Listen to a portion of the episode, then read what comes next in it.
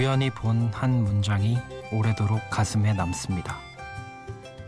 작아도 진짜인 일을 하고 싶었다. 왠지 작다는 표현보다 진짜라는 말에 더 시선이 가는데요. 대도시 생활의 염증을 느끼고 기농해 새로운 삶을 살고 있는 한 일본 작가의 말입니다. 크기가 중요한 게 아니라 알맹이가 살아있는 진짜 내 일을 하며 가슴 뜨거운 삶을 사는 건 어떤 걸까요? 요즘같이 힘든 시절 쉽진 않겠지만 한 번쯤 제 자신에게 묻고 싶습니다. 네 알맹이는 뭐니?라고요. 심야 라디오 DJ를 부탁해 오늘 DJ를 부탁받은 저는 최재서입니다.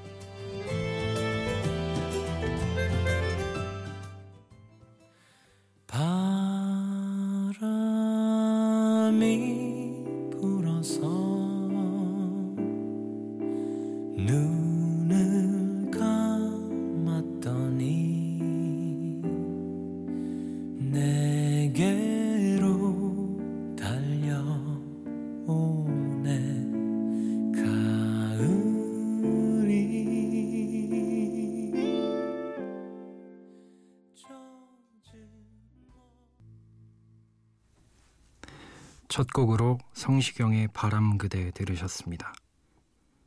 안녕하세요. 스물셋 최재서라고 합니다. 얼마 전에 전역했고요. 독학을 준비 중인 영화영상학과 학생입니다. 군 시절 동안 즐겨 듣던 DJ를 부탁해 일일 진행을 직접 맡게 돼 영광입니다. 제가 오늘 여러분과 나누고 싶은 얘기는요. 이 시간에 듣기 좋은 영화 음악과 기억에 남는 영화에 대한 이야기입니다. 그럼 노래 한 곡 듣고 올게요. 로이킴의 서울 이곳은 아무래도 난 돌아가야겠어 이곳은 나에게 어울리지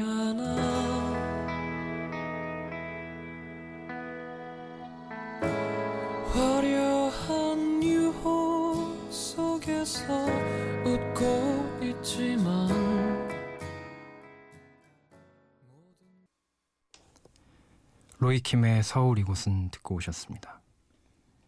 이 곡은 제 누나가 추천해 준 곡인데요. 누나가 이 곡을 듣더니 바로 저한테 네 얘기다 이러더라고요. 가사 내용을 보니까 지방에서 상경에 꿈틀거리고 있는 청춘들에 관한 이야기였습니다.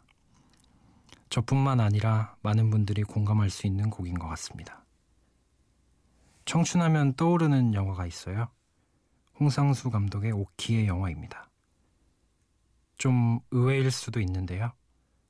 왜 사람마다 이 영화는 나에게 무엇으로 남아있는가가 다 다르듯이 저에겐 이 영화가 청춘의 모습을 닮아 있습니다.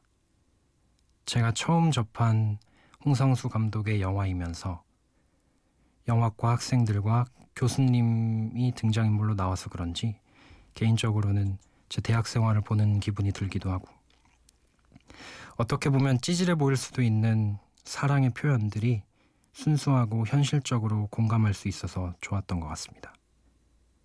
특히 영화 속 대사들을 살펴보면 남자 주인공 진구가 오키에게 고백하는 장면이 나오는데 오키에 대한 사랑 고백을 그냥 꾸밈 없이 직설적인 단어들을 통해 하는 것을 보고 신선하면서도 그 대사가 살아있다는 느낌이 들었습니다.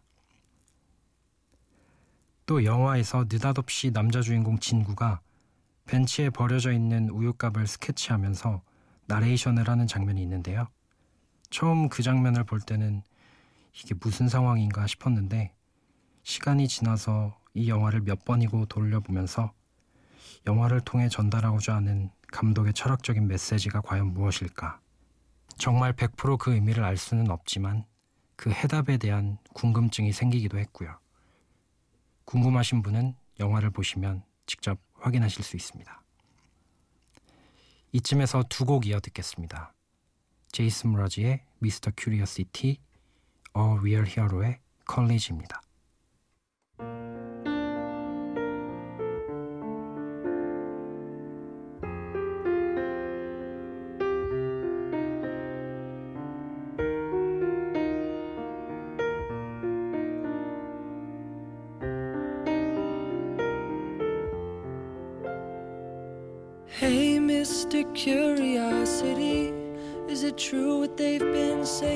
About you?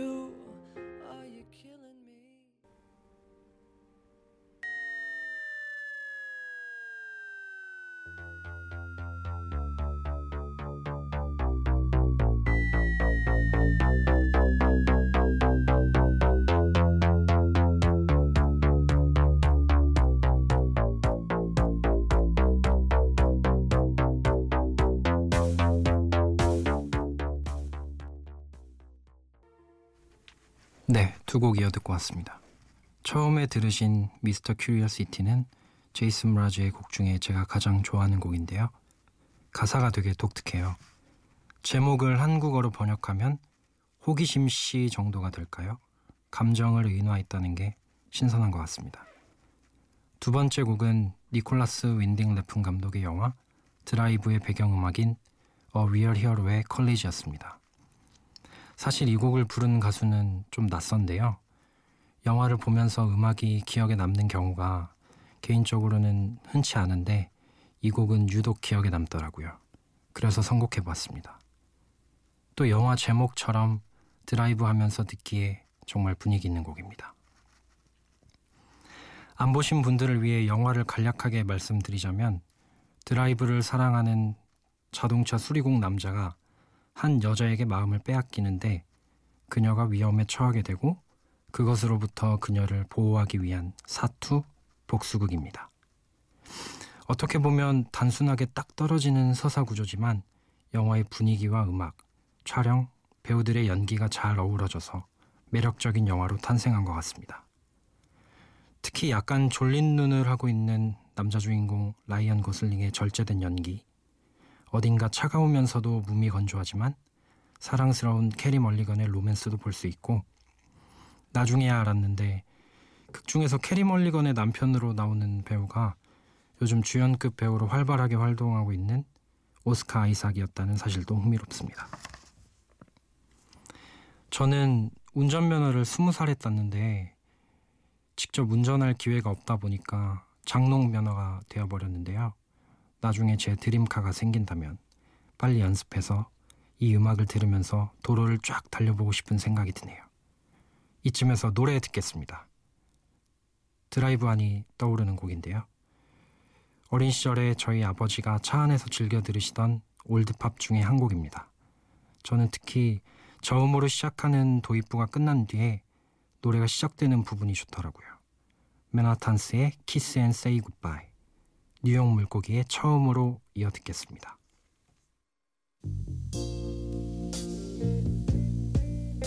This has got to be the saddest day of my life.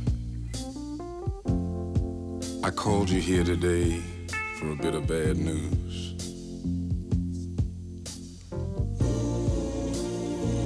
I won't be able to see you anymore because of my obligations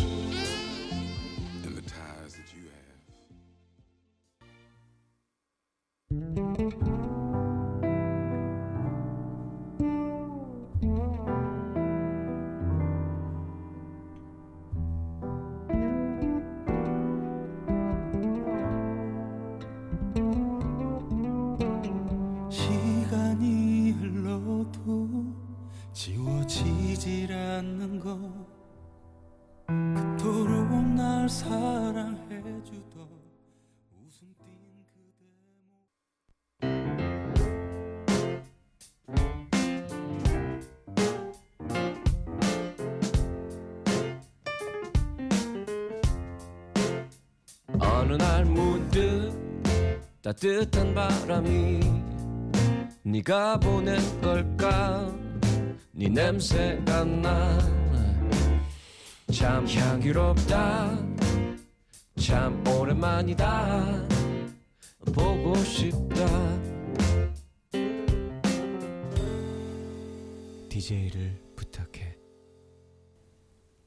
여러분은 지금 심야 라디오 DJ를 부탁해를 듣고 계시고요.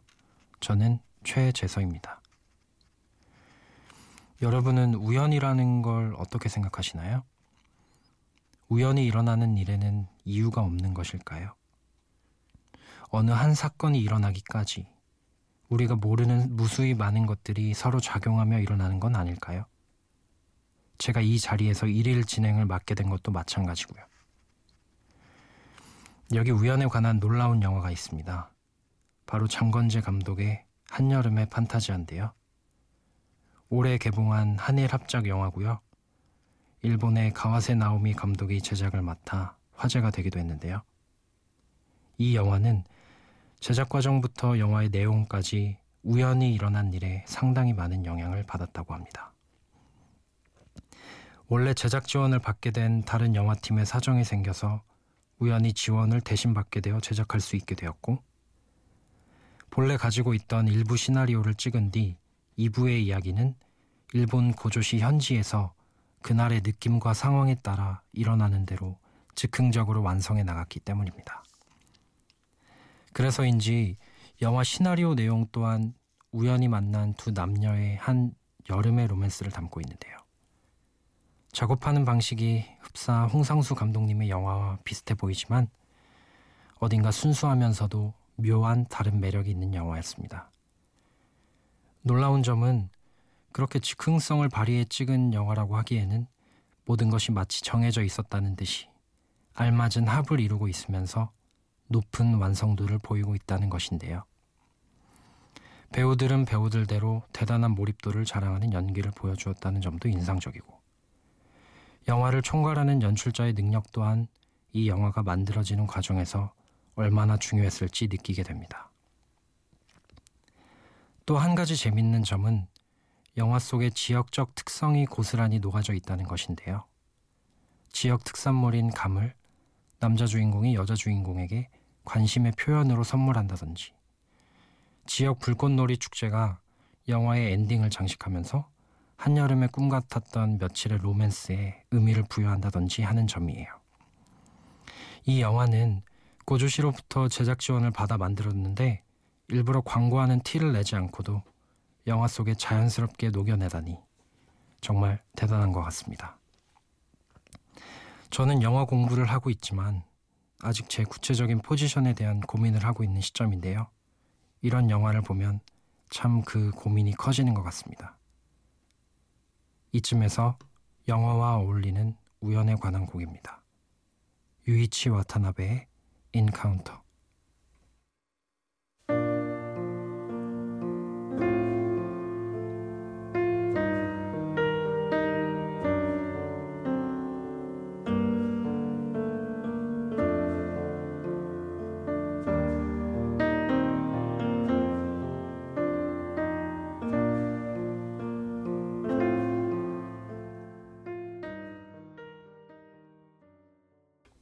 유이치 와타나베의 Encounter 듣고 왔습니다. 자, 여기서 잠깐 퀴즈 하나 내보겠습니다. 여러분은 영화 만추의 김태용 감독과 여배우 탕웨이가 결혼한 장소가 어딘지 아시나요? 바로 스웨덴 출신 감독 고 잉마르 베리만의 생가입니다. 인생에서 가장 축복받는 순간인 결혼식을 존경하는 감독의 생가에서 한 걸 보면 그만큼 대단한 감독이라는 생각이 드는데요. 저는 우연히 우디 앨런 감독의 영화 속 대사로 심심찮게 등장하는 잉마르 베리만이라는 감독에 대한 호기심에 이 감독님의 작품들 몇 개를 보게 되었습니다. 철학적이고 어렵다는 평가가 많아서 처음에는 보기 꺼려지기도 했는데 생각보다 보편적인 정서와 감동을 담고 있는 영화들도 많더라고요. 베리만 감독의 가장 잘 알려진 영화가 산딸기인데요. 간략한 줄거리는 50년 동안 의사 생활을 한 노 교수가 명예학위를 받기 위해 며느리와 여행길에 오르게 되면서 벌어지는 일들을 담고 있습니다. 유년 시절에 자신이 살았던 집에 들르기도 하고 지나가던 젊은이들이 여행에 합류해 대화를 나누기도 하면서 노 교수는 지난 날의 과거를 회상하며 후회하기도 하고 젊은 날을 그리워하기도 합니다. 결과적으로 학위를 받는 것보다 더 중요한 인생의 무언가를 이 노 교수는 짧은 여행길에서 깨닫게 됩니다. 아마도 내 옆에 있는 사람들의 소중함이 아니었을까 생각되는데요.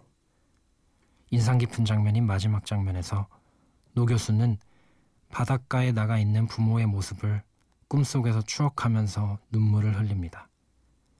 감동적이어서 저 또한 눈물이 났던 기억이 나네요. 한편으로는 몇십 년째 같은 자리에서 가게를 운영하고 계신 저희 외할아버지가 생각이 나기도 했고요. 가족의 소중함에 대해서 느낄 수 있었던 것 같습니다. 저도 이제 전역하고 복학 준비를 위해 고향에서 올라온 지 얼마 안 됐는데 더 열심히 생활해야겠다는 책임감이 드는 것 같습니다. 이번에 들으실 곡은 일명 편리왕이라고 불려지는 Kings of Convenience의 Freedom and Its Owner 정엽의 내 사람들입니다.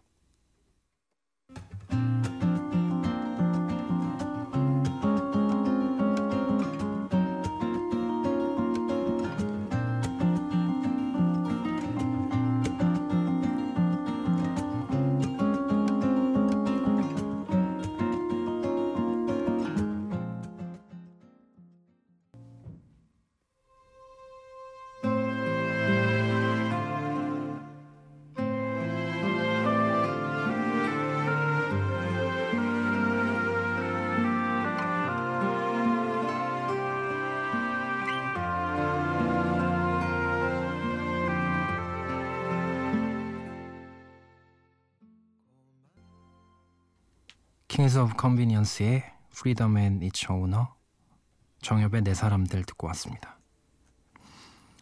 마지막으로 제가 선택한 영화는 봄날은 간다인데요. 한국 멜로 영화의 한 획을 그었다는 평가를 받는 허진호 감독의 영화입니다. 라면 먹고 갈래요. 어떻게 사랑이 변하니 같은 주옥 같은 대사를 남기기도 한 영화죠. 사실 저는 이 영화를 얼마 전에야 찾아보고 이렇게 좋은 영화를 이제서야 봤다니 하는 생각이 들었습니다. 사랑에 아파하고 다치면서도 피하지 않는 극중 남자 주인공 상우의 순수한 모습이 아련하면서도 왠지 안타까웠습니다. 역시 한국 영화는 우리 삶과 맞닿아 있어서 그런지 더 잘 공감이 가는 것 같습니다. 인터넷에서 이 영화에 관한 한 줄짜리 코멘트를 읽었는데 너무 마음에 와닿는 글이 있었어요. 내가 그리워한 건 지금의 네가 아니라 그때의 우리였다. 봄날은 흘러가지만 어쩌면 이미 흘러갔기 때문에 그때 그날의 아름다운 추억으로 의미 있는 것은 아닐까요? 노래 들을게요. 김윤아의 봄날은 간다.